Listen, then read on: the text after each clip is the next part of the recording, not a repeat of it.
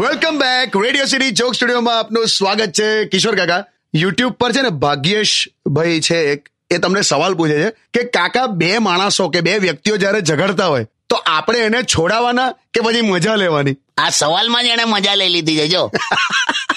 હા તો તમારું કેવું ઇન્ટેન્શન છે એના ઉપર જેલા તને કહું આ મહેશ કરો ને મારો સાળો. તે હમણાં કોઈક બે જણ ઝઘડતું હતું ગાળા ગાળ કરે એકબીજાને તો મહેશ તઈ ગયો. અને ત્યાં જઈને ખબર નહીં એને શું કર્યું? પેલા બે જણ મારામારી પર આવી ગયેલા. મજા લેતો તો લા મહેશ. એટલે તમારું ઇન્ટેન્શન શું છે એના ઉપર છે? એ વાત ખરી. હમણાં મારે પણ એવું થયેલું. હમણાં બે જણ હતા બંને ડોહાઓ. બંનેની આંખમાં મોતિયા. દેખાય જ નહીં અમે કોણ છે એમ.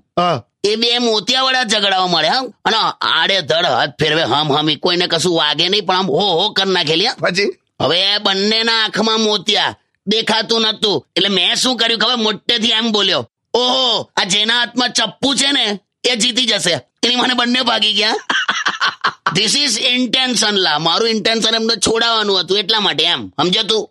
એ વાત સાચી. અને ઝઘડાનો એક નિયમ કહી દઉં સાંભળી લે. શું? નાના નાના બટકા છોકરાઓ હોય ને આવડા આવડા તારા કમર પર આવતા હોય. હા. એ લોકો તે કોઈ દિવસ મગજમારી નહીં કરવાની એમ? કેમ એવું? એ બટકાવાય ને એટલે પથરો વહેલો ઉંચકી શકે. તું લોંબો છે તને વળતા વાર લાગે. ત્યાં સુધી પેલો ઢીપ દઈને માર દે. આ તો ખરી થિયરી લાયા તો. લા તો એક નિયમ છે આમ. એટલે ભાગ્ય સમજી ગયો ભાઈ તું? હા ભાગ્ય સમજી ગયો સ્ટેડિયમ વિથ કિશોર કાકા ઓન રેડિયો સિટી 91.1